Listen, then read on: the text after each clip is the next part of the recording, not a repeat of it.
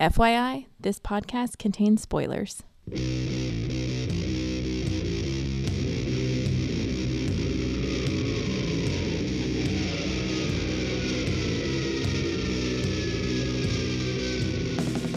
Hey, everybody, welcome to episode 175 of the podcast that goes SNIKT. Sneaked. We're your hosts, Jason and Denise Venable. What's up? Not much, and we're here. Well, I mean, maybe what the audience might have a lineup. I don't know. Oh, man. Are you asking me or them? Um, I, I don't know who I was asking. Anyway, we're going to finish up April of 2016. We have some stuff to talk about. I know that um, we had said and planned on episode 175 uh, being Fall of the Mutants, the flashback episode, but that just didn't quite work out. And that's okay because we got lots of good stuff. womp. But that's okay because we got lots of good stuff to talk about today. Uh, we have all new Wolverine, Old Man and Logan, some Apocalypse Wars to catch up on. Uh, we'll continue with our Deadpool Sabretooth story. All kinds of good stuff. We're gonna try to get this first section in under the gun. Don't know how much. Don't know how much longer. Always gonna be a sweep, and nothing's worse than a cranky intern. So Yeah. see if we can get through these first couple of books without we don't want to rush but you know I think we can get a nice focused pace going so Yeah, that's what happens when you only pay your interns in formula.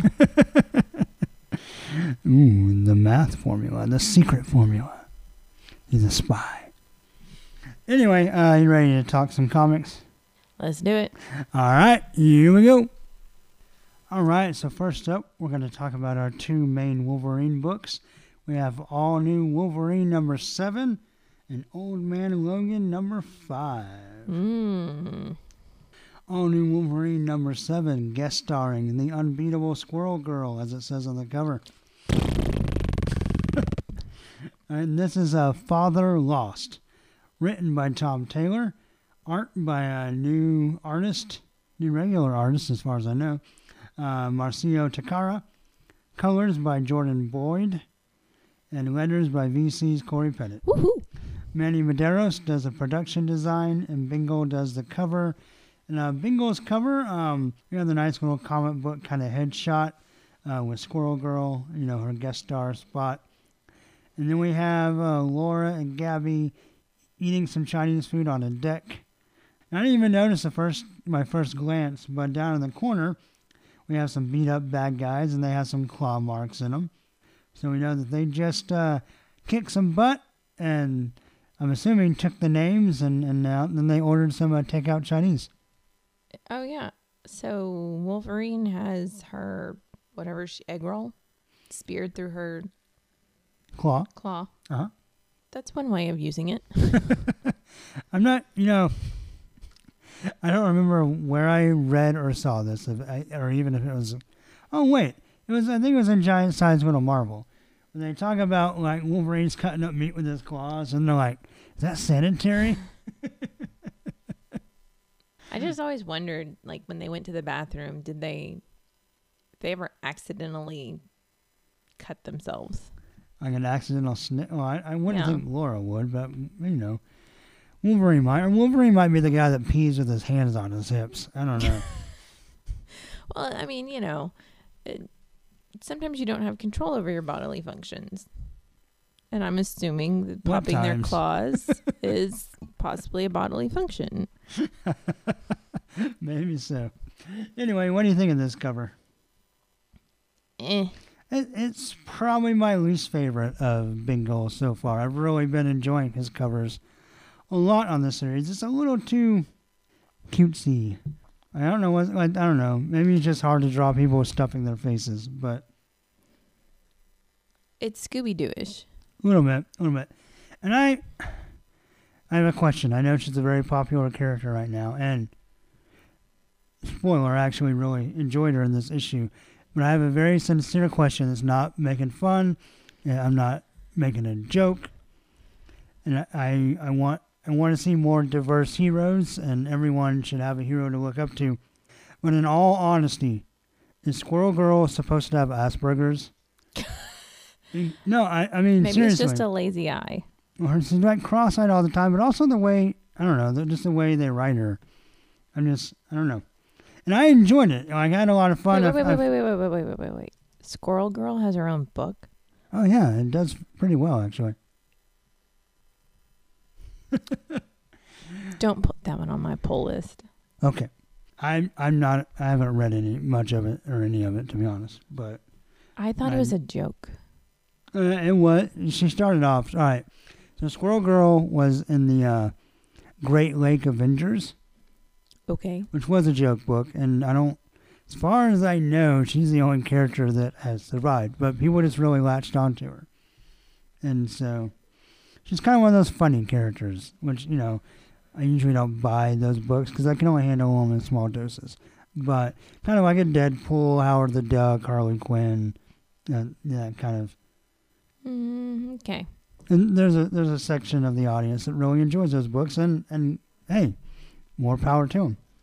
You buy like what you buy, you buy what you like, whatever. Anyway, so remember that Laura uh, has lost most of her clones except for Gabby, and you know she's kind of taken her in under her wing Temporarily. temporarily.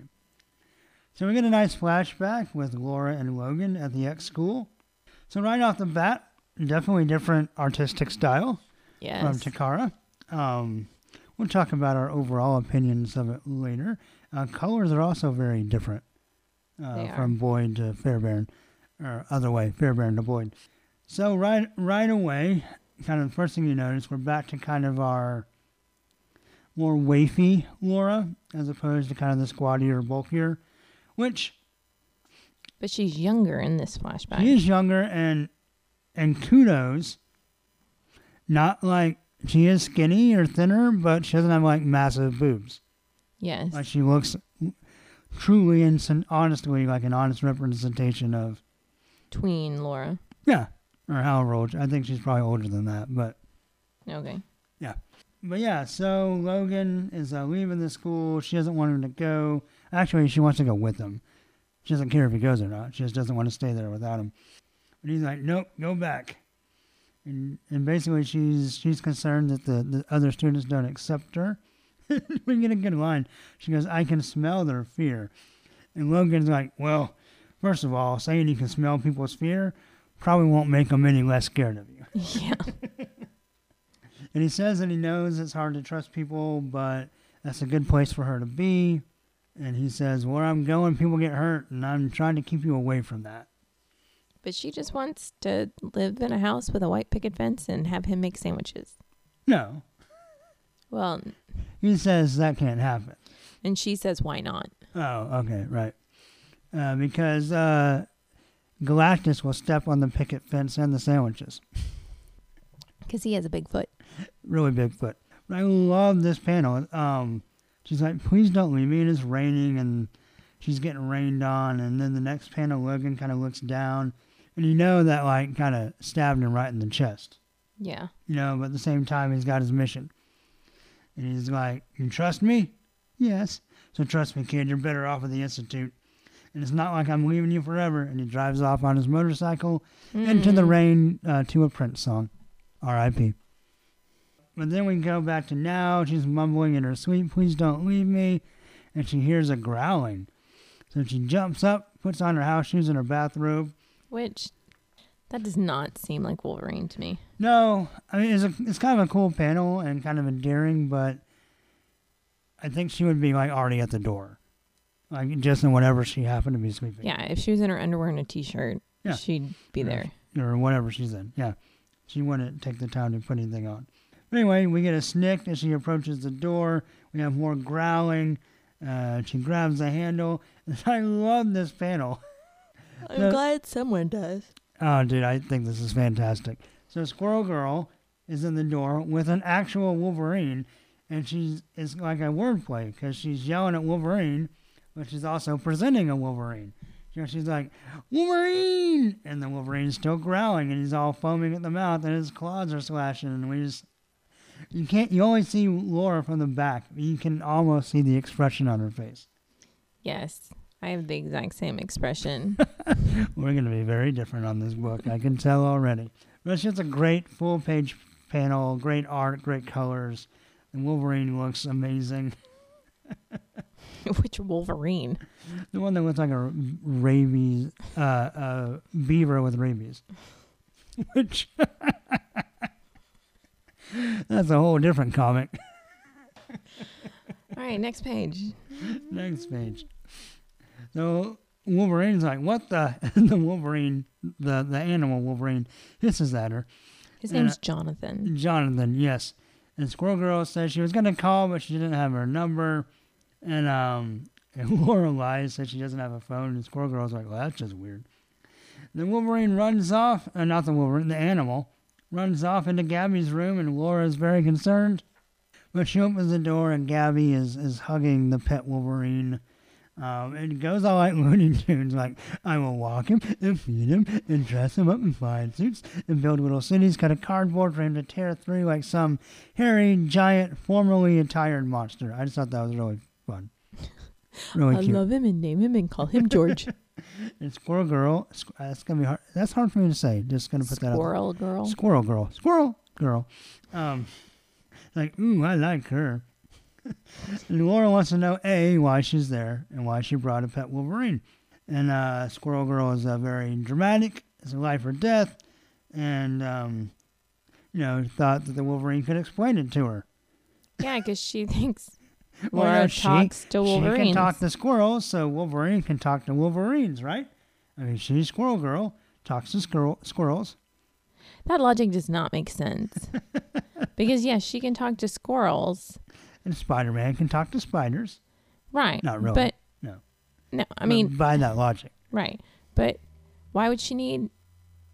If Squirrel Girl can't talk to a Wolverine, why does she need the Wolverine to translate? Not to translate, she just thought it could give her, like, a different perspective. I don't know. But Laura's like, I can't talk to Wolverines. And Gabby says the obvious. Well, of course you can. Anyone can talk to a Wolverine. Hello, understandably irritated animal. Yeah, no, that was great. I wanted her to say, "Hello, understandably irritated reader." No way, I'm loving this. Um, and Squirrel Girl Maybe I didn't drink enough when I read this. Squirrel Girl was like, "Have you ever tried?" And then she's like, "All right, well, Jonathan, you don't have to be here." And Squirrel Girl has a message. She has wronged the squirrel world, and she points. And then we literally have like a frozen two panels of her just holding her point. oh my goodness. And the Wolverine sniffs. And Laura's like, I'm going back to bed. then Squirrel Girl relates the story. Remember when we had the squirrel? Yeah. And so apparently when when we had that squirrel, the tree that they wrecked into with the bad guys was the squirrel's home. Mm-hmm. Uh, they had the penthouse suite in that tree. And um, also the squirrel she put the tracker on was Daddy Squirrel. yep. And so Mama Squirrel and Baby Squirrel are upset. And uh, Laura, surprisingly, kind of, I thought, was like, okay, well, I'll, I'll get dressed. That was shocking to me. Yeah. And Squirrel Girl jumps off the fire escape. Squirrel Girl, Wolverine, greatest team up you've ever seen. Oh, brother. Even Ollie grunted at that one. Uh huh. And then Gabby's all ready to go, and Laura's like, nope, you're staying here. You need to keep uh, Jonathan the Wolverine from eating the furniture, and you need to get asleep until we find you a new home. Uh, you're my guest. And Gabby's like, I'm just a guest? Yeah, I like this interaction between them. It was really nice. Um, and it leads up to a very touching moment here in a second. But Laura, un- and you know, you can't really fault her logic. She's like, hey, you know, I saved you, but you deserve like a normal life. You don't want to be traipsing around with me, getting in trouble. And, Right. You know, my, my life is not normal at all. I mean, I just got woke up by a late night break in by Squirrel Girl holding our holding our carnivorous mammal. And that's the least crazy thing that's happened this week. I like I do like that line. Yeah, it was really cool. And then Gabby looks down and is like, But you're the only person I have left. Please don't leave me. And then Laura Hmm. remembers and she gets a sh- shocked look in her eyes, a deer in headlights almost. And she remembers her saying those exact words to Logan. But she still goes and she says, I'll, I'll be back soon. And she runs off with Squirrel Girl, who, call, who says that Laura has a mini me that she lives with. Can I point something out here for a second? Yeah. As they're traipsing through the city. So Laura puts on like a trench coat, kind of, you know, to disguise her costume. You can't hide a giant bushy squirrel tail. Squirrel Girl's traipsing around like she owns the place with her giant fluffy tail. Baby got tail. Yes. and, and the issue that will continue to guilt trip Laura, uh, she asked where Squirrel Girl got the Wolverine, and she saved him from some lab where he was being experimented on in a teeny tiny box. Who does that? And Laura remembers when she was raised. In a teeny tiny box. Yeah, and experimented on. So we find the squirrels. They're mad. Uh, Laura says she'll try to track him. Do you have anything that smells like him? They have a, an acorn. So she sniffs it, and she's got a scent. And um, they come to a new building. The squirrel ran in the building. They break in, kind of. Yeah, they, they yeah they. Squirrel girl steals the uh, key card from the sleeping guy at the desk. They go in the elevator. They get up to the top. They take a Um, selfie. Yeah, well, Wolverine says she did a good job getting the key card. And Squirrel Girl's like, all right, that's it. I waited long enough, but Wolverine just complimented me, and I got to get a selfie. Do you notice what's the logo on the back of her cell phone?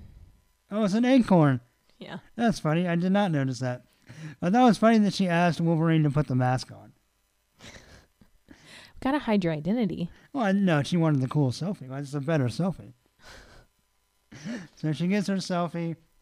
They go up to the the apartment, the penthouse, whatever. So they get to the door, and Squirrel Girl's like, "So what's the plan? Are you gonna hack the door down with your adamantium claws?" And oh, Who's there? And she's like, "Wolverine," and the guy's like, "Wolverine." Oh, you're a girl. And he's got a Spider Man shirt on. Yeah, he does have a Spider-Man shirt on. And Wolverine just barges into the apartment. He also has a Punisher sign hanging on his door. And she sees the box, and she smells the squirrel, and she's like, "Oh no, he's in a shoebox, like a little squirrel coffin." But she opens it, and the squirrel jumps out in a mostly full-page spread. And Squirrel Girl's like, "Yes," and she hugs the squirrel, and then take the squirrel back to his family. And the squirrel talks to Squirrel Girl, and Squirrel Girl tells Wolverine all the things that how great she was to bring her daddy squirrel back to the squirrel family. And you know we know you messed up but you didn't do it on purpose. You were just trying to you know catch the bad guys and weren't paying attention to us poor squirrels. But you know you brought him back and that's all that matters. And then um, laura says thank you and gives squirrel girl her phone number and then they leave, she leaves the squirrel girl and the squirrel goes to squirrel girl what did you tell her oh what she needed to hear He's like, wait, I'm not getting my acorn back, am I? The squirrel girl's like, nope. So then Laura goes home, and Gabby's waiting there with Jonathan the Wolverine. And uh, this is perfect. Like, I don't remember exactly how old Gabby's supposed to be, but, but kind of young, definitely. Yeah. Definitely like teenager, and probably younger teenager. And so, first thing she says, Did you find the squirrel? Yep. Great. Did you find a way to get rid of me? So classic teenager. But then I like this. So Laura turns around. Um, another, we're about to see kind of another distinction that, that, that Tom Taylor's doing, where he's kind of drawing parallels, but also um, contra- contradictions to between Laura and Logan. And she's like, Gabby, I should have taken you with me. If you're willing to stay, I think you should live here. This should be your home. Like, not a guest. Like, just stay with me. She goes, It might be crazy. Galactus might step in our sandwiches, but you belong here, and I won't leave you. And the end. So, what do you think of the art? I thought it was good, but not like, wow, that's amazing. Oh, I really enjoyed it. I thought it was really fun. Um, definitely has a little bit of an anime feel to it at Yeah. parts. Kind of cartoony, but then some parts are also not as much. Well, I think Squirrel Girl in herself seems slightly animaic just because she's so doe eyed. Right, and the animals as well. Yeah. I really enjoyed it. I really enjoyed the color work by Jordan Boyd. I thought it was fantastic, especially the anything outside looked really great, and also just the way he played with colors, with mood and the interiors as well. I just I thought it's definitely a change of pace. Like I said, I, I would prefer that the people now draw uh, all new Wolverine more like uh, Lopez, but this isn't too bad. Like it's definitely a little bit different body type, but it's not. There's nothing inappropriate about it or anything like that. I found an error. Not an error. Yeah. An error in your ways. N- no. What? What's your error? Okay, so And then the explain panels- it so you get a no prize. okay, so one of the panels, I don't know if I can explain it. One of the panels, Squirrel Girl's looking at her phone of the selfie that she took with Uh-huh. Wolverine. So Wolverine, her shoulders in front of her, and Squirrel Girl's tail is behind them. And then if you look at the panel where she's taking the selfie, they took the selfie in the you you you went too Oh. far. Oh yeah, it's not the same picture. Nope. And the eyes are different. Like Squirrel Girl's eyes are wide open in one, and Maybe she took different different ones. We just saw the first one. mm, I don't mhm. know. Good catch, I guess. Sorry, that's me and my OCD art. Yep, you're definitely right. I mean, it's not the same pose for sure. And also, she had the phone kind of cocked, right? Yes. And this one is straight up and down. Yep. So Which I can pass that one off because most cell phones will like self correct your horizon line. Like they they have edits to that, yeah. but most cell phones don't have an add tail and move shoulder to the front button. Yeah, Photoshop app. Yeah, I'm gonna create an app that adds squirrel girl tails to all pictures. Only 99 cents. People will buy it. Yeah, and you can oh, and we'll add ears and noses and oh, and the buck teeth. Yep, because she's a squirrel girl. Yeah. Squirrel girl. All right. Well, what do you think of the story? Mm, Man, really? I really like this. I thought it was really okay. fun and I charming. loved, I love the touching part in the beginning where she's flashing back to Logan, and I Uh-huh. love the touching part when she talks to Gabby and tells Gabby she's gonna keep her. And I get that I needed the we needed the middle for Wolverine to come to the realization of where she was at the end. But I don't know. I kind of felt like the middle was filler. I, mean, the squirrel was in a shoebox. Like, I don't think like the mission was important as far as like it's kind of wrapping up like a loose end that didn't really need to be wrapped up. right. But I don't know. I thought it was really, like I said, just endearing and, and charming, and It was kind of cool that the Squirrel Girl, kind of this light, fluffy character, and this mission of saving squirrels. Like it sounds ridiculous, but it's what kind of brings Laura back to the place where she needs to be and gives her the perspective. Like I don't know. I thought that was a really interesting way to write that, and. I don't think I can read her all the time, but I actually really enjoyed Squirrel Girl as a guest appearance in this comic. I'm just glad it was a quick read. Oh, well, yeah, it was breezy. It's a breezy issue for sure. But, I mean, also, it's a definite change in tone from the story from the first six issues, the first arc, Yes. which was, you know, had some pretty dark moments. And this is a nice change of pace and kind of get ready for the next story arc. And, um, you know, it establishes that Gabby and I guess now Jonathan the Wolverine are going to be our supporting cast.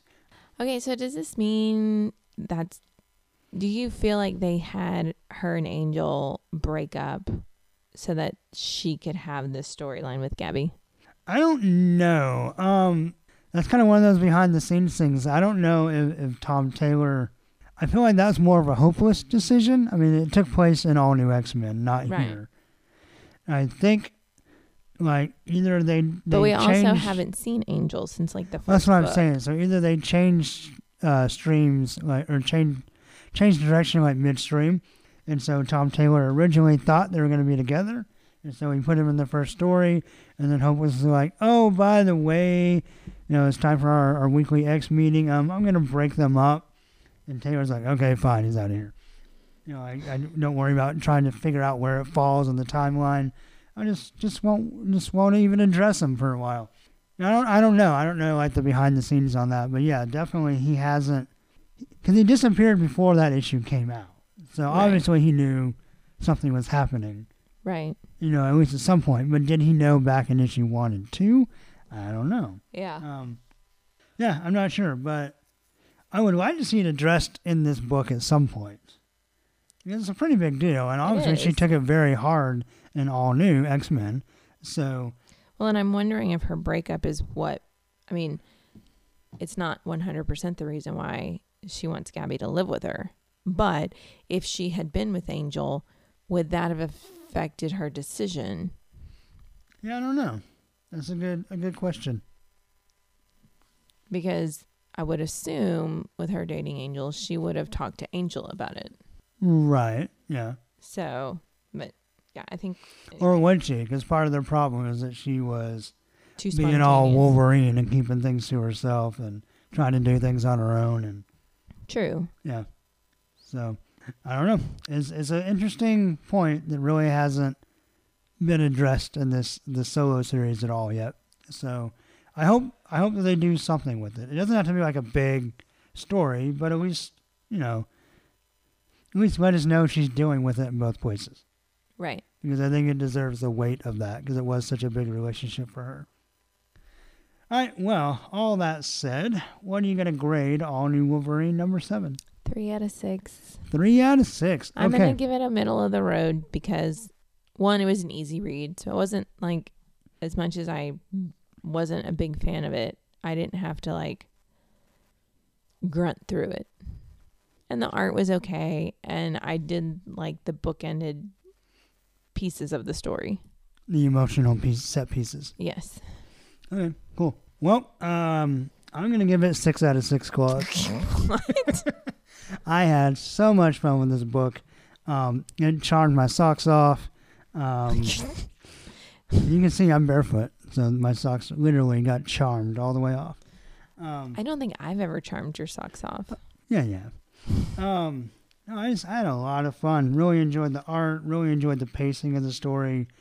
Um, it was funny where it needed to be, and See, I thought you hated this book because when you told me, hey, these are the books I need you to read, you were like, all new Wolverine with Squirrel Girl.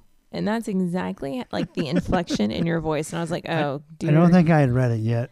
dear goodness, this is going to be awful. and it was funny because when I read it, I kind of like prepared myself for it to be bad. Oh. And I I, was like, I well, it's didn't bad, but it's not good. E- well, no, because when I read it, I was like, well, this isn't bad. It's just, it's not good either. So that's why I also gave it a middle of the road grade. I, I thought it was a great team up. I don't want her in the book every issue, obviously, and she won't be. But like I said, I don't know if I could handle reading her series all the time. I kind of equate her. I know the mood is very different because she's very light, and Deadpool is, is funny, but it's more of a dark humor. I kind of throw those those humor books in the same thing. I can take them in small doses, Okay. but this was this was a nice dose, and I enjoyed it. okay. So, well, moving on to Old Man Logan number five, our new story arc, Border Town, starts in this issue. And this is Border Town. Border Town. Gonna take you to Border Town, part one. Writer Jeff Lemire. Art by Andrea Sorrentino. Colors by Marcello Maiolo. Letters by VC's Cory Petit Woohoo. covered by Sorrentino and Maiolo. And on this cover, we have what I can only say looks like a Dark Knight Returns homage. We have Old Man Logan on a tree trunk in the black sky with the snow. And there's snow falling, and he's got bloody claws, and the blood is dripping across the logo like a horror movie. And there's blood like splattered and pulled in, below in the snow. What do you think of this cover? I like and I dislike it. Okay, does the blood bother you? Um, no. Yes and no. Okay. Um, the blood bothers me because it looks like Wolverine bit somebody. He does have blood like on his collar of his jacket. Yeah. Yeah. And um, so that kind of bothers me. And the way he's drawn, being in black and white. He looks like the Wolfman. Yeah. Yeah, definitely a little bit. Um, so he's perched on the log, and the color, the colors on the cover are only black, white, and red. Uh, that's not true. Okay, The well the snow is a bluish white. Yeah, and the words "Old Man Logan" Yeah. are blue, Okay. Gray. Bluish gray. Bluish, grayish, white. Anyway, it's a very stark cover, and I like it quite a bit. I I like the idea of it. I just, as a creative director, there are things that I would have tweaked. Okay. Why don't you get a job at Marvel so I get my comics for free? Where do the people at Marvel work? New York City. Um, New York City. At least, at least at that level. Not all the artists and writers live there, but if you're in the office, you're in, you're in Manhattan. I, I think they'd fire me because I think everything that would come across my desk, I'd be like, mm, wow, You're just too particular. I guess so. Yeah. Anyway, what happens in this book? So He's not even trying to look through it. I read it. Yeah, I know. What what are you talking about? Right, no, go ahead. I thought you were going to give a very like a two sentence like snarky synopsis. Oh, of the whole book? No, no, you walk Oh. us through it. Walk us through it. Well, do you want me to tell you what has happened up to this point? Oh, okay, that's what you were. That's what about I was like. Sorry, What, what, what, I you mis- want me to I review the book or tell you what's happened at- up to this point? Yeah. Well, so remember we've caught this book up to Extraordinary X Men. Right. All right. That's about all you need to know. Okay. so Wolverine is down in limbo, and he tells Storm, "Hey, At X Haven, at X Haven, um, I gotta go do something. Not someone, something." hmm yeah, And Storm's like, Well, you know, you should stay because we need you. Um, and he basically says there's just something he's got to go do. So she gives him a little mini cerebro. And he's like, I'm not going to need help. She's like, It's more for us. Like, in case we need to get a hold of you for you to come back. Right. I love Sorrentino. Uh huh. Not crazy about his storm or her mohawk. Why? I don't know. It looks off to me. Oh, I loved it. That was too floppy. That's what I loved about it. It's too like, it's too My Little Pony. Okay. I. I Yeah. can see that. But anyway, I do love that the sky is like crimson. Yeah. Like there's the limbo is limbo. all red according to Maiolo, and I think that is cool. Yeah. So Wolverine heads out of I limbo. love this page. it is a great page. You have a bird, Yeah, and then a bird's eye view, but including the bird. right, um, of old man Logan riding his motorcycle. What on Like on what appears to be maybe the Brooklyn Bridge. Yeah, maybe so. Yeah. Um, and he then says, that, but that's the whole page. But then it's interrupted by one horizontal panel. and That's a close up on his face. Yes.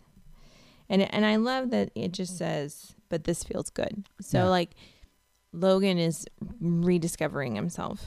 Yeah. Then the next page is just as good. It's awesome. Yeah, it's a great page. What what do, you, what do we got here? So we have Logan in profile riding his motorcycle, but the motorcycle is truncated into five panels, and each panel is sort of like a different cityscape. So it kind of represents like the different places he's going, Right. and it's slowly, basically, he's headed north. So you kind of get this New York scene, and then you get more of like a country. Upstate New York, Yeah. Connecticut, somewhere going towards the border. Then we have a little bit more border esque. You pine trees. Then we hit kind of snowy mountains, and then he's in Alaska. Canada. Well, no, Oh, it says so you're right. Northwest Territories through that into Alaska. You're right. Yeah. I'm sorry. Um, and so he basically has planned it so that he's he's crossed the ice road before it melts. So he's there for a couple months. Um, and he talks about the last time he did this, meaning he went on a trip to get away from everything. He was actually trying to kill the Wolverine. Yeah, so it was after the villain uprising when he got tricked into killing all the X Men. And we never saw this in the original series. Uh, basically, he's so like distraught and tore up that he, he wanders around the country just distressed in a bloodied, ripped up costume. And he comes to a train track and he lays his own head across the track. Yeah. And the train runs over his head. And all it does is derail the train. Yeah. so he wakes up and he finds some camper's clothes, and I actually love that the camper's clothes are too big for him. Yeah. Um, and so he takes them and he says, since I couldn't kill the Wolverine, he buried Wolverine, meaning he just refused to be the Wolverine. Well, and he actually like physically loo- looks like he buried the costume. We see part of his belt sticking out, the X Yeah. X Men logo. And apparently in Canada, there was some magic city surrounded by a giant rattlesnake. I have no idea. That was the I'm not sure what's going ever. on there. It looks cool. No, I thought it was stupid. Oh, all right. It's like a castle. For a minute there, I thought we were going somewhere with it, but then No, he just walks by it. yeah.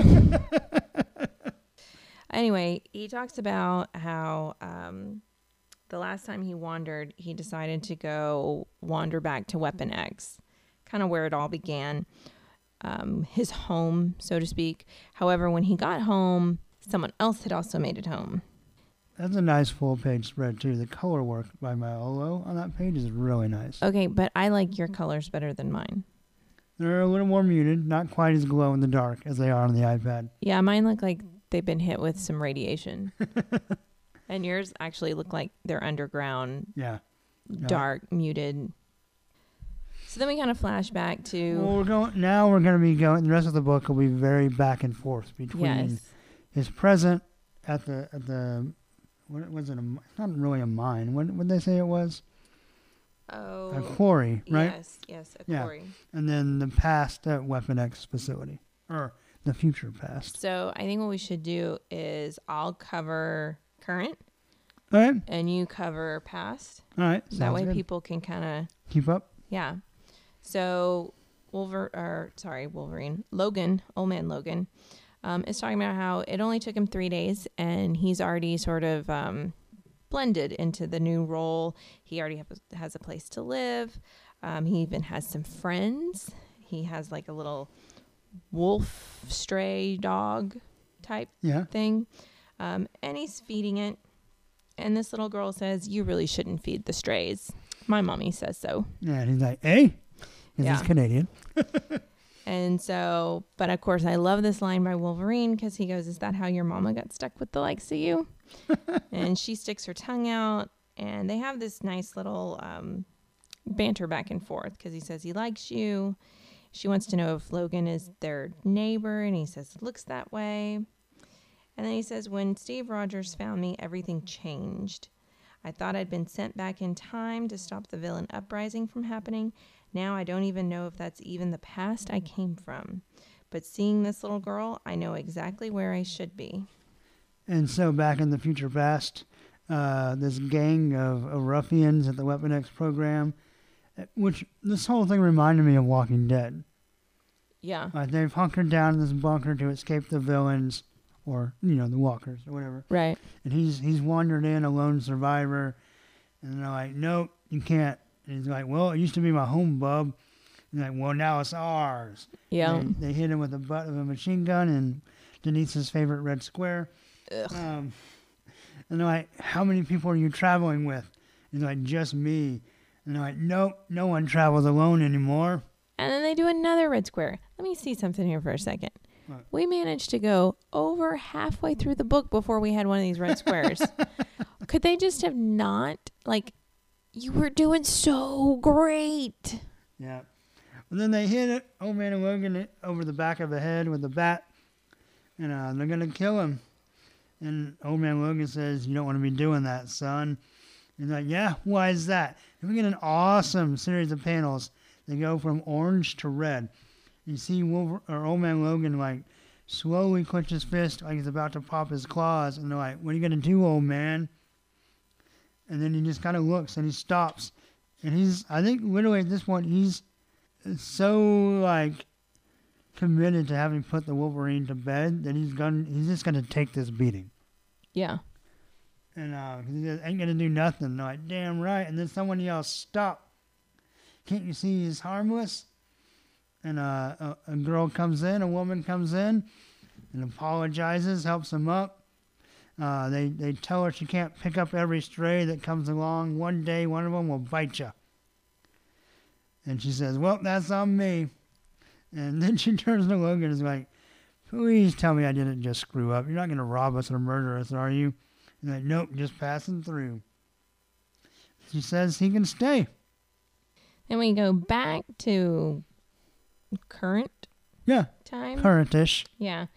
And he tells the little girl because she's now feeding the stray that he the stray likes her and she the little girl jokes that's because I fed him. And Wolverine says I or old man Logan says I thought you told me not to feed him. And the little girl in her very smart alecky way says I said my mom said not to feed him, not me. I always feed the strays. Uh, and so he Well, then she says, one of these days they're going to bite me.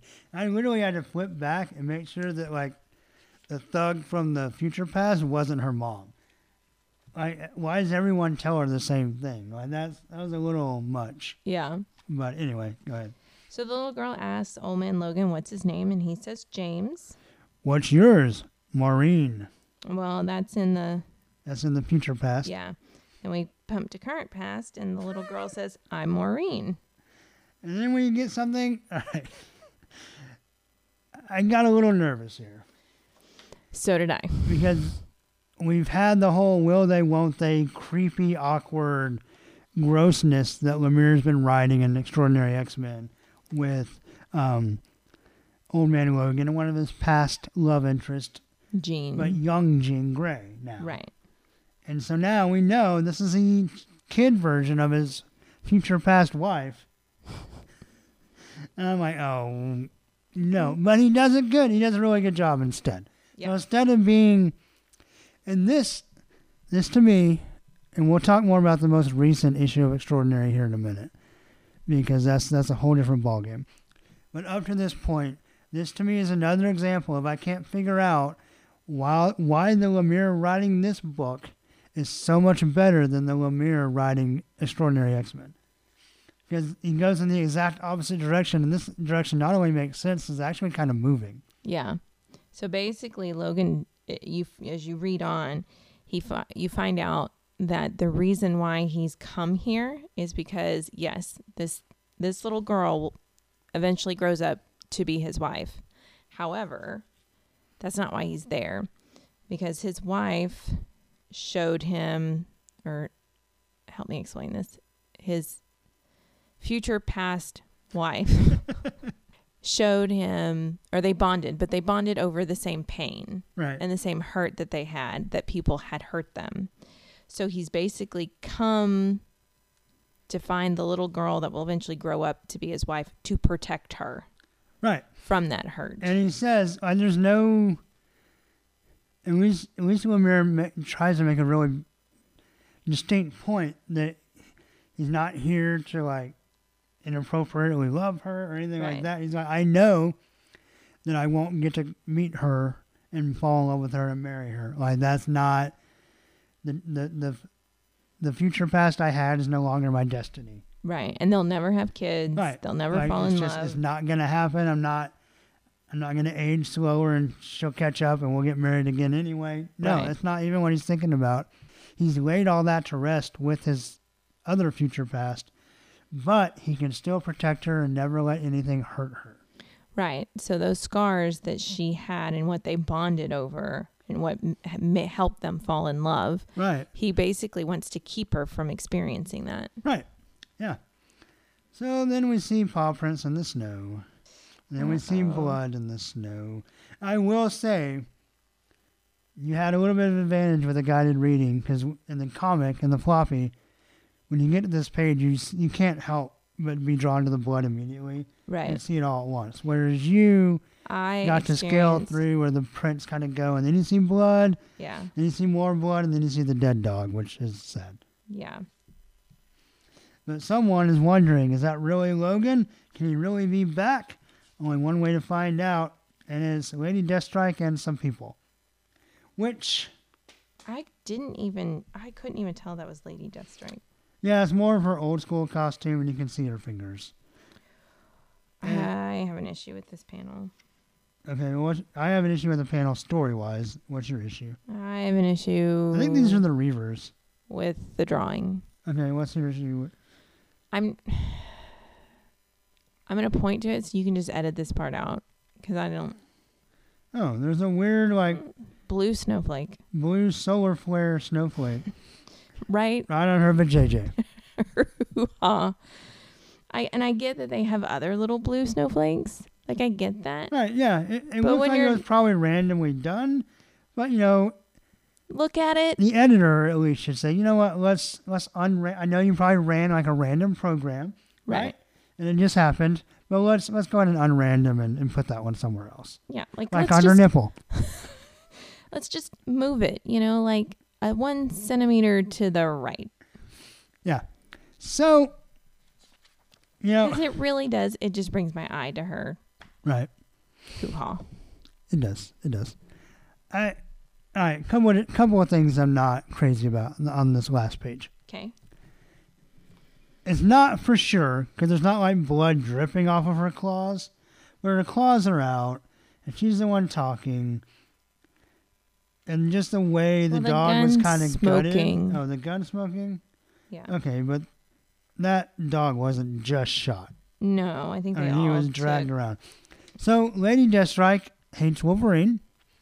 She's a mean old girl, mean old cuss. She's a bad guy. She's a villain, but she's always her kind of her whole beef Wolverine was centered around the sense of honor. I'm just not sure she would ruthlessly like gut a dog. No. I don't know if that fits her character. Also, this, and I know we weren't crazy about the Wolverines weekly series, okay? There was a lot about that that, that we on the podcast didn't love. But one of the few things we did like was some of the character resolutions. Yes. And at the end of that series, or towards the end of it, Lady Deathstrike had kind of, kind of finally grown past That bitter. like the bitterness, and and she didn't want her life to be all about revenge anymore, and about killing Wolverine. Now, that was because he was dead. I mean, it kind of took his death and all the stuff they went through in that series to get to that place. So I guess it's possible that if she thought Wolverine was back, that that would like undo her progress. I disagree. I I don't really like it either. I'm just saying it's possible. But I feel like this. I, I hate to say something robs a series I didn't even like that much, but if, if she's gonna be with the Reavers tracking down hunting Old Man Logan again, it completely undoes everything good that happened to her in that series. I agree. And there wasn't a lot. There wasn't a lot in that series to like. So why undo the parts that were actually good? No, I agree. So I'm not saying this can't be a good story or that I won't enjoy it. I'm just saying that. Mm, now, granted, that was before Secret Wars, so we don't. We're still not completely sure 100 percent whether all that even happened anymore. But I don't. I don't know. Yeah. It, it bothered me a little bit, and I don't want to see the character go too far backwards. And I don't know how you can tell the story without that. But we'll see. We'll see where it goes. But other than the last panel, and then we'll we'll include the last panel in our in our grade, obviously, because we're grading the whole comic. But what do you think of the art overall in this book? Eh, I, Oh, there were I some will always- gorgeous panels. yes, there are some gorgeous panels. My biggest hang up is how Old Man Logan is drawn. I will always have a hang up with that. And because of that, it's hard for me to see past it, which I know I need to get over it and just look past it, but I can't. Or just like it like I do. Yeah, no. Though he does kind of have like a hipster haircut when he's going through the wilderness. Yeah. Right? I kind of attribute that to as he gets older, like you know, how his hair always No, like goes Because back. it's hipster here. Oh, okay. But it just kind of it like quits standing up, like it, it gets too old, so it like just kind of flops over. like a comb over. Yeah. A Wolverine comb over, yeah. Oh, okay. Well, I really, uh, again, not to be repetitive, uh, Sorrentino and Maiolo are a match made in heaven for me. I love the look of this book, the art and the colors together. Just really, really, really good, in my opinion. So, what do you think of the story? I like the story. I think it's touching what he's doing. Yeah, I'm another kind of tricky timeline thing because he tells Storm like, "Hey, I gotta go take care of something like you know maybe I've been gone a day or two, and this is like months. Yeah. Like first of all, he rides a motorcycle from. Well, looks now. Now, granted, he just says, "What does he say? What does he actually say?" He just says he's got to go do something. And he'll be back. He says no, but when they ask, because they offer to teleport him wherever he wants to go, he says, "Just pop me out of limbo," and then he's on a bridge. We assumed New York. that was kind of New York, but it could be like Seattle or something. yeah, it Um, could be. But, So, but at the at the least, he drove from Vancouver Right. to Alaska, and at the most, he drove from New York to Alaska on a motorcycle right. in the snow. Right. So either way, it's a long motorcycle trip. Well, and then he's he's at weeks at that quarry. So no months Oh, yeah. because well, he will He be there for says- months, but is he there months already? no, he's only been there like Yeah. three days. Okay. Yeah. But anyway, he can't get out for a couple of months. So this is like a, a big old excursion. And who knows where that fits in the extraordinary X Men timeline. Honestly, I'm not that worried about that. But um yeah, I also enjoyed the story. Thought it was very touching. Like I said, there was a lot of opportunity to make this creepy and Lemire did a great job of, of making it actually very emotionally powerful instead. I agree. All right. Well, let's uh, let's roll that last page in here and grade this book. What are you going to grade Old Man Logan number five, and how much does the last page affect it? I'm gonna give it five out of six, Okay. Wow. That's you. That's your highest grade on this series in a while. but I think it's because I'm completely ignoring the last page. Okay. I'm also going to give give it five out of six claws, and I'm going to hope that they can do something cool with the last page, but not really sure how much. So I'm sure I'll probably actually like the story, but it's going to be hard to get out of my head that this character just isn't in that place anymore. But we'll see. Yeah, so five out of six She's claws. from a different past. future. Okay, maybe so. Yeah, because I thought the Reavers were all dead too, so I don't know. But um, anyway, that's Old Man Logan number five, and that's our two main books. So uh, we're gonna move on. Moving on. All right. So next up, we have an Apocalypse Wars update, and uh, Andrew's gonna jump on for us, talk about this uh, issue of Extraordinary X Men. Though, well, first of all, hey Andrew, Hey, Jason. how's it going? It is going well. I'm excited to. Uh, I think this is the first time I've done a newer issue Yay! officially on the podcast. Awesome. Yeah, we've had your emails and texts before, and uh, I guess I should call this Apaka Paka Blue Lips for Ethan.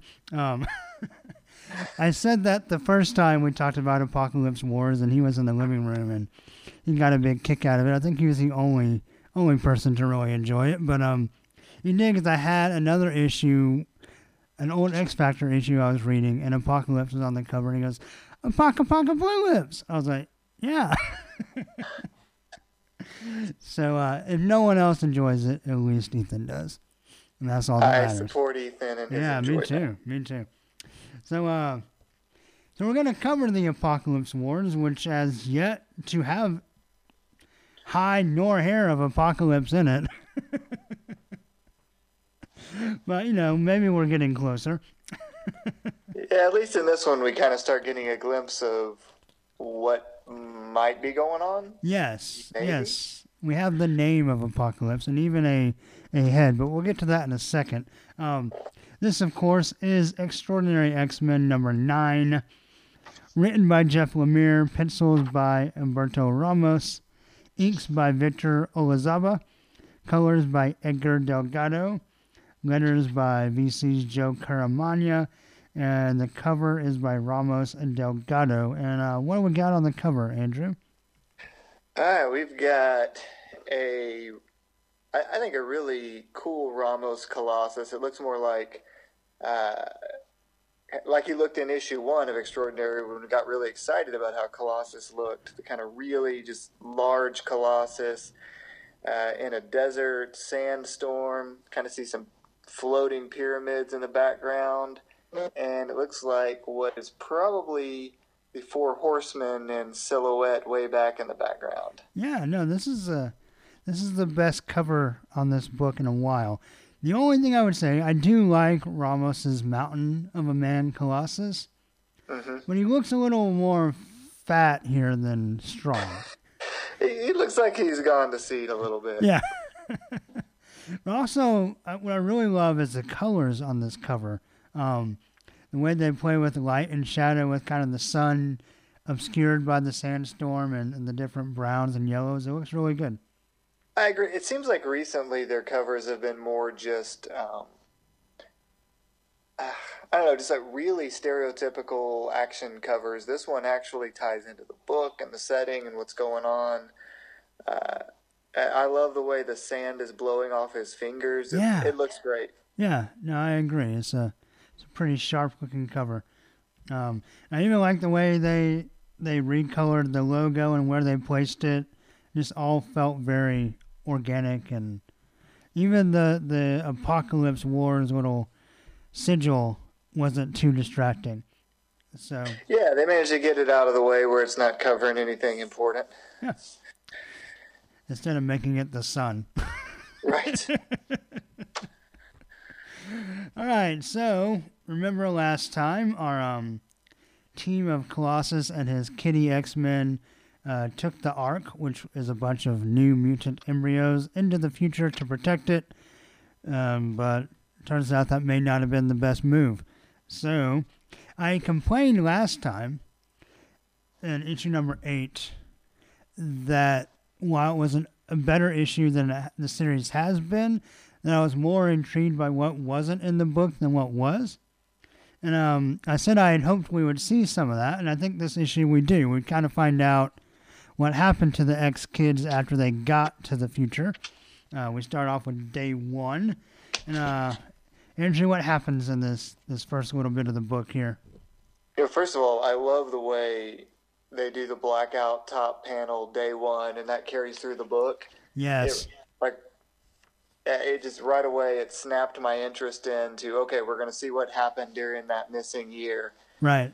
and uh, and it does. It starts day one, right whenever uh, Colossus, Glob, uh, Anole, uh, what what's the what's the scraggly, newsy looking girl? I always forget which one's Martha and which one's No Girl.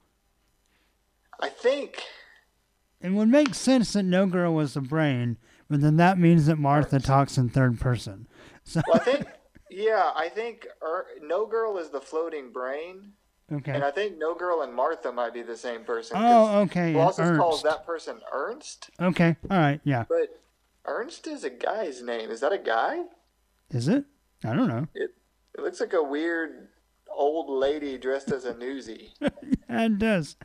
I don't. I'm trying to remember. This is. These are all. Uh, or not all. Minus Anole or uh, characters from Grant Morrison's X Men run, which I enjoyed but have not read in several years. So yeah, I've got kind of a black hole on on Ernst here. but anyway, so it's day one. yeah, they arrive with a Shrek. They Shrek on in there. Yeah, and uh, really really cool art here right on day one. Yeah. the se- the second page when they see the giant they see a giant apocalypse temple pyramid which looks super cool It does. It looks great. and uh it you know quickly goes into uh the four horsemen of apocalypse showing up um and it was a really it was interesting choices uh for who the four horsemen are and i love the way they look I do too. So you get crazy, weird venom. Yeah, or at least a symbiote anyway. Yeah, I mean it's like all teeth and tongue. It, it there's not even really a face. It's like if Erik Larsen's Venom was made out of something like like you had an action figure of Erik Larsen's Venom and you left it outside like on a Texas summer day in August and it like melted like and disfigured. Right. And that's what you got. yeah, it it's great. Man thing, which basically they didn't change anything. He just he's man thing. He's Right. already he's already man thing enough. he's ready to go. A really tall, lean looking Deadpool, hmm and then uh, Moon Knight. Is the fourth one, who you don't see right away but shows up shortly. Yeah, I like this design for Moon Knight by Ramos. Um, now in the at the end of the last issue, it appeared that Moon Knight was female. So we'll, I didn't really get that in this issue. So we'll kind of see how that plays out. But um, it's kind of indeterminate here. Right. You don't really get a a look. Yeah. But I did think it was interesting that the Deadpool, you know, the merc with a mouth, appears to maybe have lost a tongue or something, or maybe his mouth is sewn shut like that uh, abomination of the character from the Wolverine's origin movie. Right. But, uh, Yeah, I mean the only thing he says is Murph. right. So I'm double checking in the back. I don't think he says anything later. no, I don't. Not in this issue. So, yeah, I mean, I, I, uh, I don't know. Deadpool's probably my least exciting of the Four Horsemen because he seems like such an obvious cross promotional stick Deadpool in there thing. Right. Um, but he, but he, he looks really cool. He looks Yeah. really tall and lanky. Um, I I really like this art. I've been complaining about the art on this book for the basically from issues two forward. Right. It, and I know it wasn't all um, all Ramos. They had you know different artists on a few books, but right. Ibanez, I think. Right. I f- it felt like Ramos was either really rushed or just sloppy. This is much tighter, and where it's Mhm. sloppy, it's just it's Ramos's style of sloppy, where it's, Right. it's dramatic action sloppy and cartoony because that's what he does. But uh, I, I thought his designs and layouts and his action is, is fantastic here. No, the I yeah, and we'll talk more at the end. But I feel like the art is very much closer to issue one, where I really Yeah, enjoyed so- it. So anyway, so they they get into a brouhaha with the horsemen. Colossus um, tells the kids to take the ark and head for the doorway to be safe.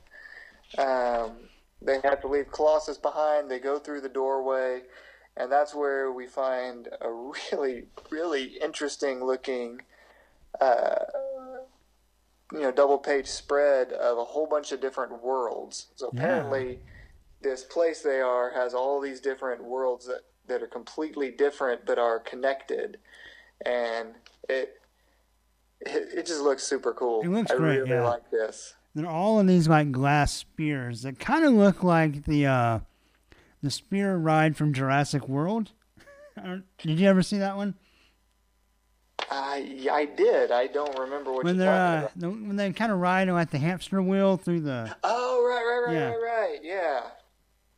I'm with you now. But anyway, yeah, but it's a bunch of interconnected, but separate like spears, and you know we, we'll find out later what they all are. But we see that one is very like industrial, kind of looks like New York City, maybe. Then we have like a green fart cloud, so that's probably the Terrigen mist. Um, we have like what looks like mountains and forest, and something's underwater, and then the other two are a little less obvious.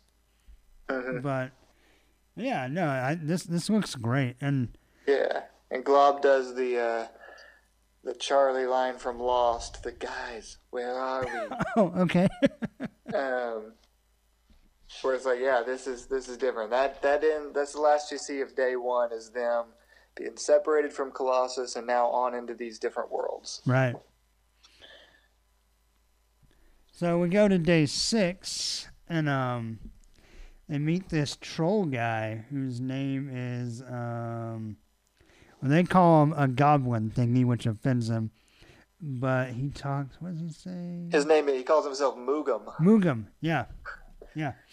And so he says that he will lead them to a safe place, you know, as long as they, they help him find some food.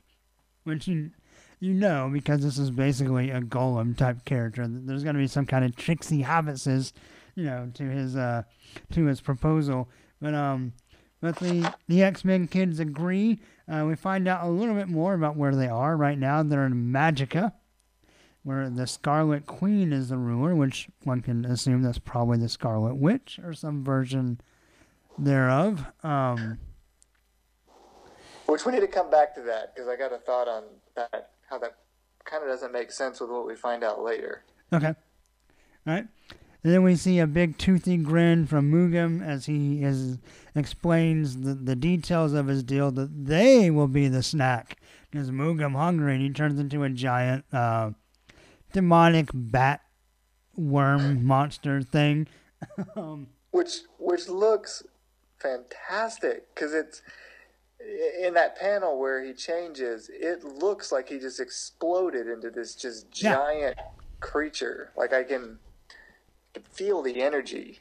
No, and, and everything I and I think you as well, but everything that that we complained about with Ramos's art in uh with the fight in Limbo, Yes. like like he got it all right here. yep. I can see what this is. It's Yeah. not just a blurry thing. It's still ugly and gross and disgusting, but it's clear.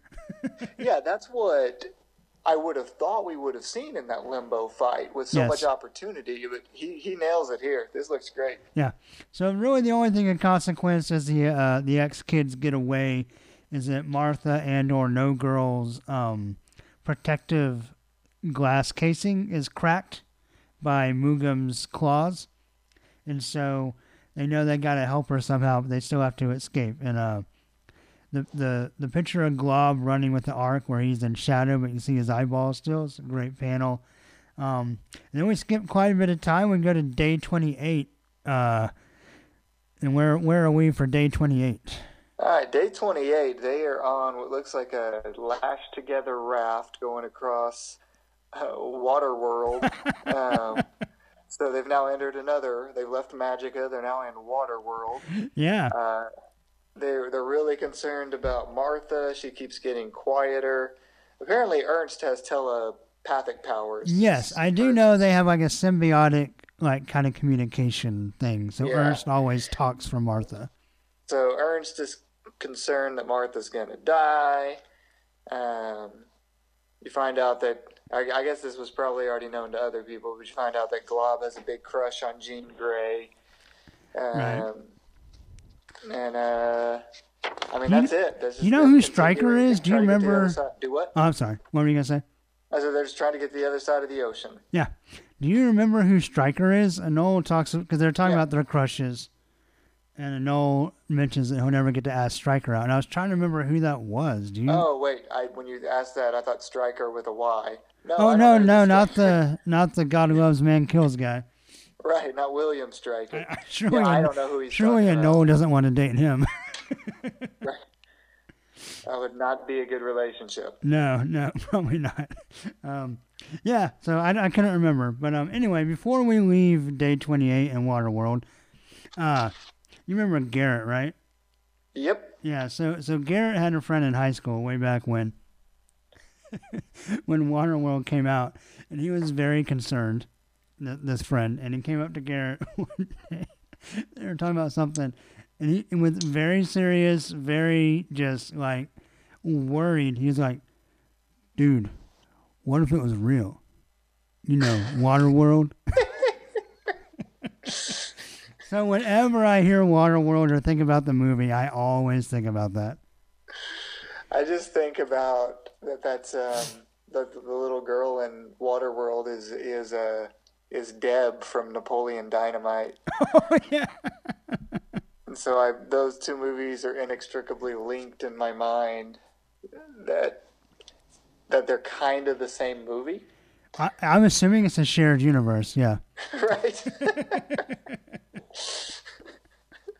I'd actually like to see that movie replayed with the characters from Napoleon Dynamite. And it could just be in a water park. Right. Yeah, it'd be great. and it's called Waterworld. Yep. like instead of great. yeah. That was really an awful movie. Not Napoleon Dynamite, Waterworld. You know, I yeah, I don't really remember much. I remember kind of liking it, but then when I think about it, like with my current taste, I don't think I would still like it. So I don't know. I'll yeah, I think that was someday. just a mistake of the '90s. I mean, it's right up there with Chili Bowls and really big Oh, pants. Chili bowls. Yep. JNCOs. Yep. All right. So then we go to day 68, and we're in, what, what do they call it? Starktopia or something? I don't know. But it's a big. Uh, Yeah, I don't, I don't remember what it's actually called, but it's it's Stark World for sure. Yeah, and it's a big, just pink electronic city, um, which kind of reminds me of you know from when uh, we introduced Nimrod in the flashback episodes. Me and Cameron uh, determined that the worst thing about the future is pink GoBots. And Yep. So it looks like this city was founded by pink GoBots. Um, but there's something interesting here because they keep talking about Stark's self.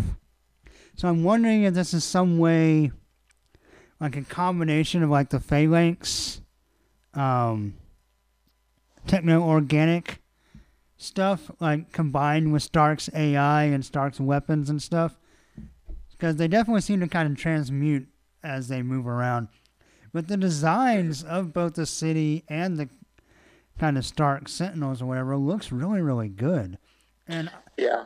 I like the way that all of the buildings and all of the background have almost this like digital, like binary code, almost a matrixy kind of feel to Yep. it. It looks really great. I mean, they even did that with the coloring, where it's not just like a solid color; it's got kind of a striped, darker pink with lighter pink mixed in. Yeah, Um, that kind of gives it that feel. yeah. Um, and so they, they, uh, the Stark Sentinels find out that these are mutants. The mutants are not allowed. Apocalypse will destroy them if they find out they help mutants. And Anole basically appeals to their robotic emotions. and he, we get a nice nice panel of him like yelling at them and with a big like crocodile tear streaming down his face. And um so they decide that, that, that Stark in his old days was um a fan of the X Men and ally, and so they can help the X Men this once. And they agreed to repair No Girl, but then then they gotta leave. Um, one interesting thing that I just kind of noticed and didn't really see the first time, uh, when they're when they're explaining what Omega World is, is which is the name of the place we're in. All the all the world is connected as Omega World. There's all these like floating heads and symbols, and we see the Omega sign, which is which we see on Apocalypse's horsemen. So we assume that's kind of apo- Apocalypse related. Then we see Black Bolt's like little tuning fork thing. So we have like an inhuman symbol, and then we see like Which is probably that world that looked like it was all Terrigen misted. Yeah, yeah, definitely. Um, we see uh, a Galactus head. We see a pentagram for the magic world. Then we see what is probably an Atlantis symbol. And they explain what all the different planets are. So we have Atlantis, the Inhumans, the Stark world, the Wakandans, the Mystics, and the Mole people. Yeah, the Moloids made it. Yeah, yeah, Which is a good joke about that later. we also we also learned that this is 3549 AD, Yes. and it kind of gives you some insight into how this happened when Apocalypse rises up, and there's the trials, and entire races and civilizations get wiped out to go to survival of the fittest for Apocalypse's endgame, and and the mutants don't make it. right. No, the mutants don't. Probably got uh, killed by all the Terrigen mist. Um, but yeah, they, so these groups that are left were the fittest, which is interesting. You know, like you said that that mole people are are one of the fittest. But I, I kind of look at that as like, um, you know, people always say that the cockroaches will out, Yep. outlive everything. So I kind of see this as like the Marvel cockroaches, like just surviving, kind of bottom That's- feeding. That's exactly the same analogy I had was was the cockroaches. Yeah. So, um, but they fix No Girl and, and send the mutants on their way. Um, you know, we haven't seen Apocalypse yet, and we have not gotten to where All New X Men ties into this crossover yet. Right. But they do mention that Apocalypse re rises or re comes to power in the 21st century, which is, you know, our time now. And so I want, you know, that kind of gets you thinking, well, does does Kid Apocalypse Genesis Evan does he go bad? Like how is that how we kind of build into this or is there something else? So so it just it, it sets up an interesting premise and an interesting kind of struggle of what we're going to see going forward. Yeah, I mean, you would assume that Kid Apocalypse is going to have some sort of a tie-in to this, Oh, definitely. one yeah. way or another. That Right. that's going to be a key plot point. Yep, it would seem that way. All right, so day 123, where are we at? Yeah, so now we're going to go into those series of just one panel per day to, Yeah. to fly through the year. Uh, basically, 123, I'm assuming they're going through the Wakanda area. There's giraffes and prairie grass. You get to see No Girl's really cool new uh, pod body with, you know, Dr. Octopus arms on it. yeah, It's pretty looks cool. great. Yeah, and you see in the background what looks like panther people, so that supports your, your theory that this is Wakanda. Yep. Um, so then we go to day 208 in the next panel. Uh, they came back to Magica to fight another awesome looking ugly monster. This time one that flies and shoots fire. It's like a worm dragon. It looks great. Yeah, it does look good. I, and this is again, what's really cool about this art is he got to draw a lot of different stuff, and it all looks different. Yeah. And the colorist did a great job from world to world and place to place of making everything look unique and um, to itself. So yeah, was really completely cool. agree. Then you get to day two seventy two. Which I'm Uh, not sure where this is because there's a burnt out spider husk and a giant spider web. Um, we Yeah, do find out how Anole got his big hulked up body. Um, Yeah, That- he got all burned up, yeah, and so he grew back as you know much more lizard. right. Then we go to day 300.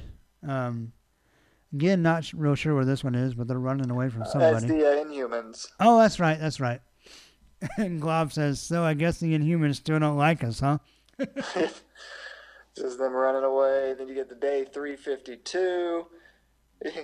I'm not sure which world they are, but you get a funny joke where uh, Glob says, what, what do you think Jean is doing right now? And Anole says, Probably writing about you in her diary. Really? No. yeah, that was really great. Um, makes you. I I like I like when friendship is written in a way that feels like real friends busting on each other. Yeah, you know? definitely. Yeah. So So day 361, it looks like they're probably in the same place here. They're fighting the mole people, and the Anole kind of makes our same jokes um, about how, how did this happen. But we do get a thing where Glob says it's Globber in time, which was really great. I I chortled fully when I read that, and I was already ready to laugh because the whole mole men Yeah. surviving but mutants didn't, and then yeah, it's clobber in time. It's that's fan- I'm. I, I I don't want it overplayed, but I wouldn't mind seeing that from time to time. That's fun. No, it's great. And with every page and every day in this future land, I started asking myself, where has this Jeff Lemire been on this book? Yeah, because I've gotten used to Jeff Lemire just doing the "I'm getting too old for this bleep" line over and over and over again. Yeah, hey, I, you cut out a second there. You want to Danny repeat that? Yeah, I said the, the Lemire we've been seeing is the one who's written Danny Glover, Old Man Logan. I'm getting too old for this Yeah, joke over and over. yeah. So yeah, this this Lemire is funny and interesting, and this is an interesting story. It really is. It really is. Um, then we get a nice group shot uh, one year later of our X Men kids. They they look pretty awesome. Anole looks just rad, man. He just looks like a big dragon does. dude. And uh, no girl, like you said, her kind of uh, almost uh, almost a Jules Verne or H.G. Wells looking robot suit. Um, Glob Herman's pretty much the same dude. I mean, just Yeah, but Ernst has gone from newsy to like almost Star Wars looking, like Tatooine. hmm And then our extraordinary X Men show up, all linked by Jean through the eyes. Uh, Old Man Logan has the biggest neck I've ever seen. And um,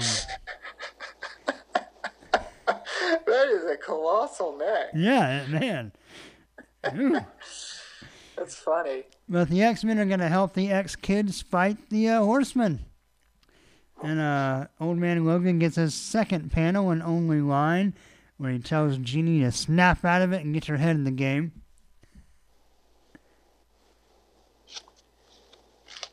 Yeah, that brings us to the conclusion, which is Colossus has stormed by the throat, you know, basically saying everything they're fighting for is failed, it's over. mutant kind ends here. So says Lord Apocalypse. Yeah, pretty menacing, and dude, that Colossus costume looks great. Yeah, his horseman look is pretty cool. Yeah, so I know we, we've talked a little bit, but what, what what are your overall thoughts on the art for this issue? I, you know, it still has some of the same kind of Ramos things that I don't like. Mhm. You really only see them on the last couple of pages when the, the rest of the X Men show up, Right, and they can draw ridiculously skinny legs and arms on the women, and right. um, Storm's ridiculous pony haircut and all of that stuff.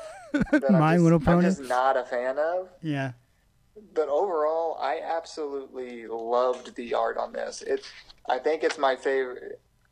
I'd say my favorite since the first issue, but I like it way better than the first issue. I think I might too. It's really, really strong. Um, his his facial expressions with Glob through the issue. I mean, it's a guy, it's a Jello guy with a skull in his head and bulging eyeballs, and he does so much with his facial expressions. It's really Yeah. fantastic, and and just I don't know, man. Anole and like I said, all the the colors and the different worlds. Everything's just really, really strong visually, and I really, really enjoyed this book, which I haven't in a long time. yeah, I've been down on it for the last four or five issues, especially. Yeah, for sure. Um, so, what do you think of the writing in this book? I really liked it. I first of all, I you know, I I don't really know these characters that well, Glob and Anole.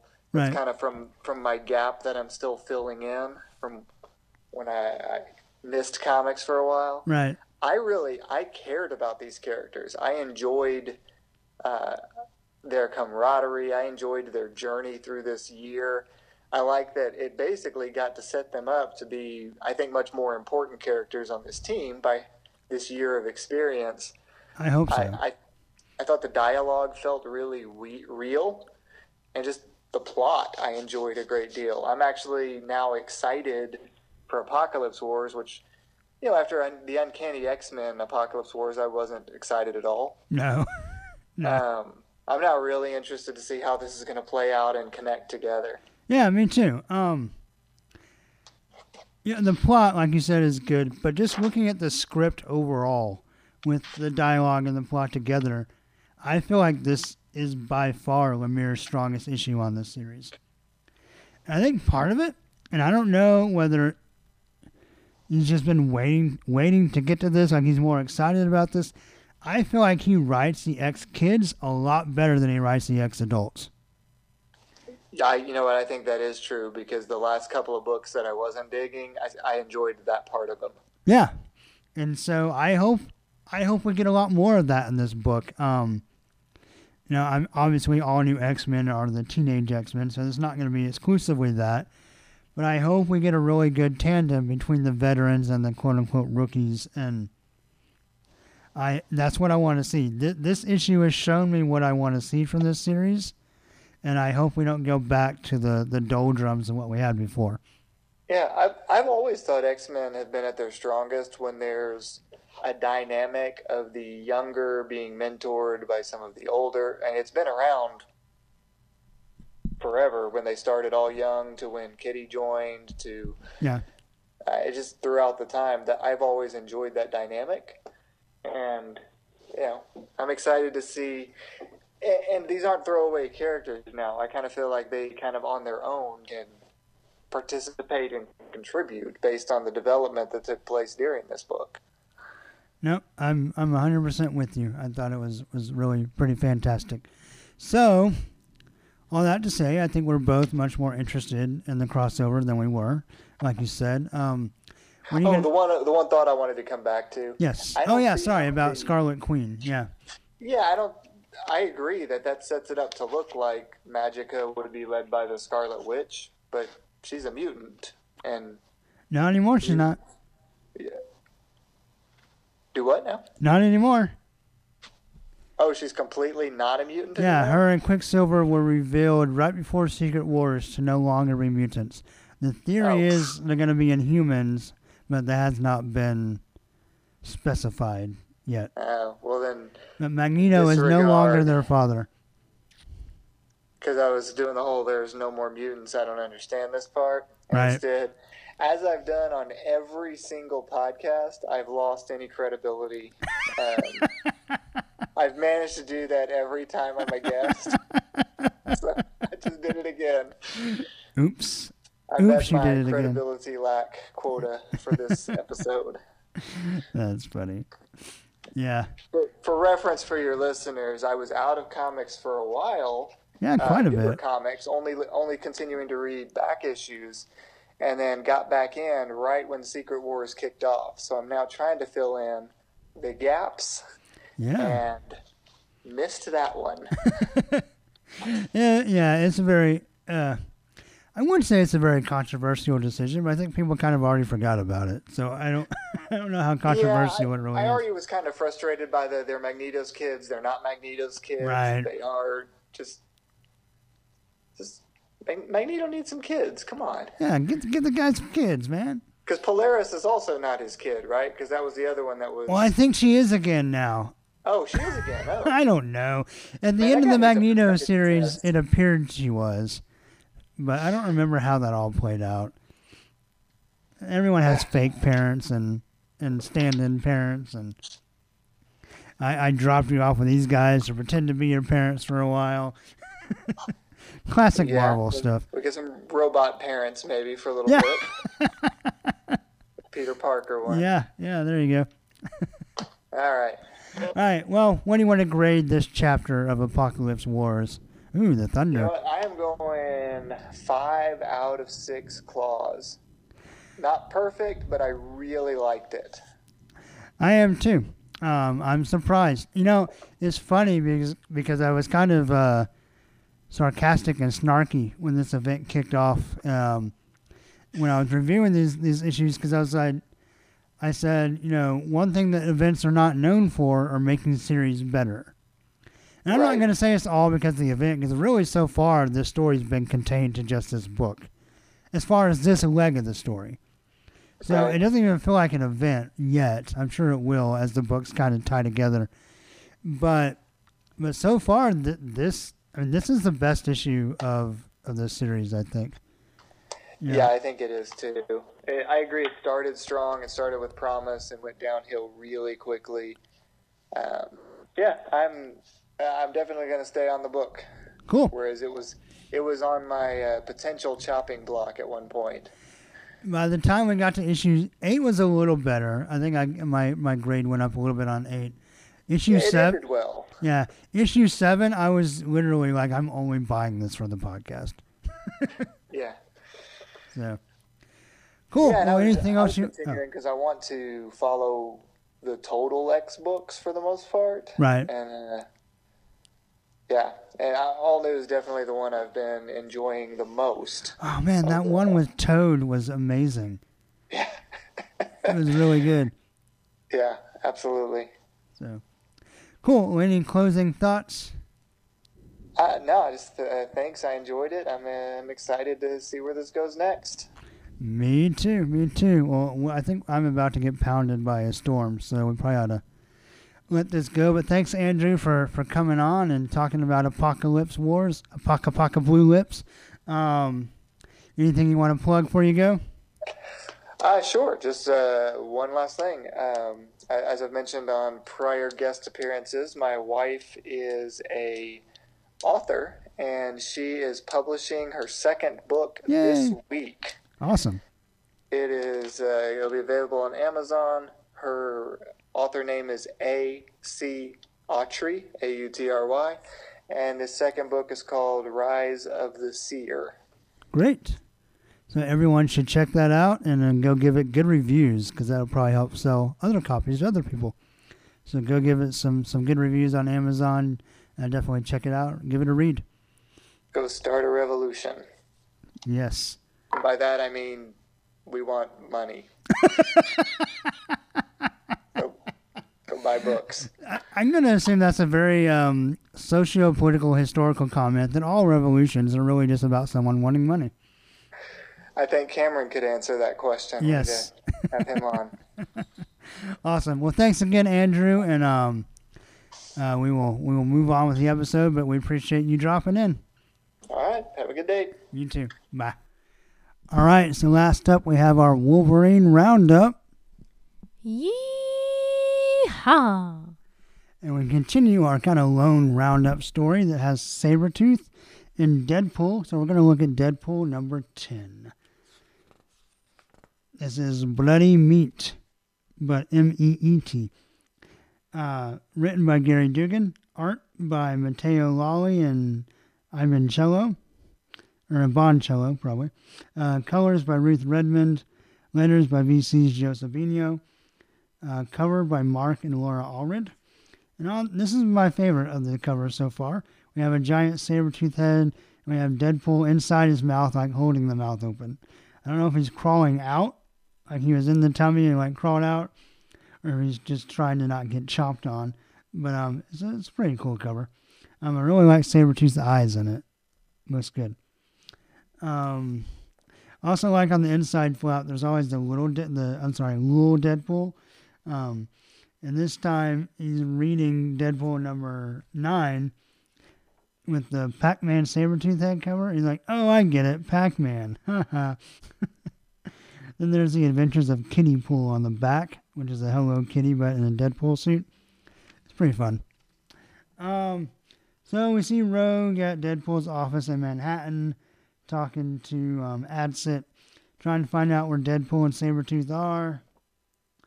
Um, then we go to the bar where Sabretooth is, and Deadpool, they've, they've eaten a lot of steak. And um, Sabretooth, so basically remember that the Deadpool was uh, sent to kill his own parents, and Sabretooth was the chaperone on that mission. But Deadpool thinks that Sabretooth killed his parents, so he's trying to kill Sabretooth. But now they've, they've had a meal together, they're hashing it out. And Sabretooth's like, How many times do you want me to apologize? Deadpool says, We're killing my parents? You can keep right on apologizing. And the waiter had walked up. She's like, ah, I'll be back. and Sabretooth says, You know I killed how I was back then. I killed more people than I can remember. I just thought I thought you could croak me. I wanted you to, to succeed where Logan failed. That's it. So remember that Sabretooth has also decided that instead of letting Deadpool decide or find out the truth, And he's going to let Deadpool to just keep believing that Sabretooth killed his parents. Like, I'll be the scapegoat. You know, I was a bad guy back then. He, he can get over it, right? Well, it turns out maybe he can't. Um, but Deadpool's like, oh, well, I still got to kill you. And Sabretooth gets mad and he's about to sp- lose his cool and spill the beans. Um, they go outside. Uh, the waiter's like, "Oh, you forgot the check." Deadpool says, "I didn't forget the check. I, w- I just wasn't going to pay it." And she goes, "I'm a single mom." And he's like, "Fine. Come on, Deadpool. Don't be a deadbeat, Deadpool." Different name. So uh, uh, Sabretooth rides off on his motorcycle. Deadpool steals a guy's motorcycle. It's some really cool art on the motorcycle stuff. It's really nice. The Sabretooth speeds between a car, a cop car, and another car, and they roll all down the windows like, well, that guy was going fast. And then Deadpool speeds through and knocks the mirror off the cop's car. So he's in pursuit. Um, in pursuit of a motorcycle pursuit. He needs their support. So Deadpool shooting at Sabretooth. Sabretooth literally gives Deadpool the bird, as we have a bird censoring his finger.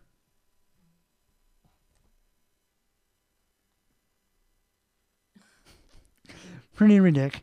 Um,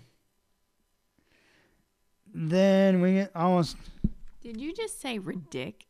yeah, you know, it's adorbs, ridic. Okay. So then we get a final destination kind of thing. They're behind this big log truck, and uh, Sabretooth slashes the, the ties with his claws. And the logs start falling off, but Deadpool manages to escape them. Um, he jumps over the logs, shooting guns the whole time. Um, steals the truck. Sh- shoots at the plane helicopters. They crash into each other, and Sabretooth and Deadpool call a truce to go save the helicopter people.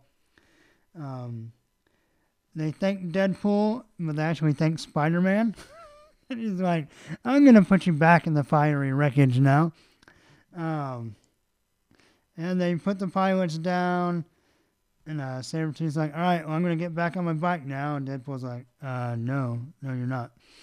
Um, and he says, you know what? Hold on. We're both just trying to, to follow that path that Logan found long ago. Forgive each other, stuff like that. And so Sabretooth sticks out his hand. You forgive me for your old man? And Deadpool shakes his hand and says, I forgive you for my dad.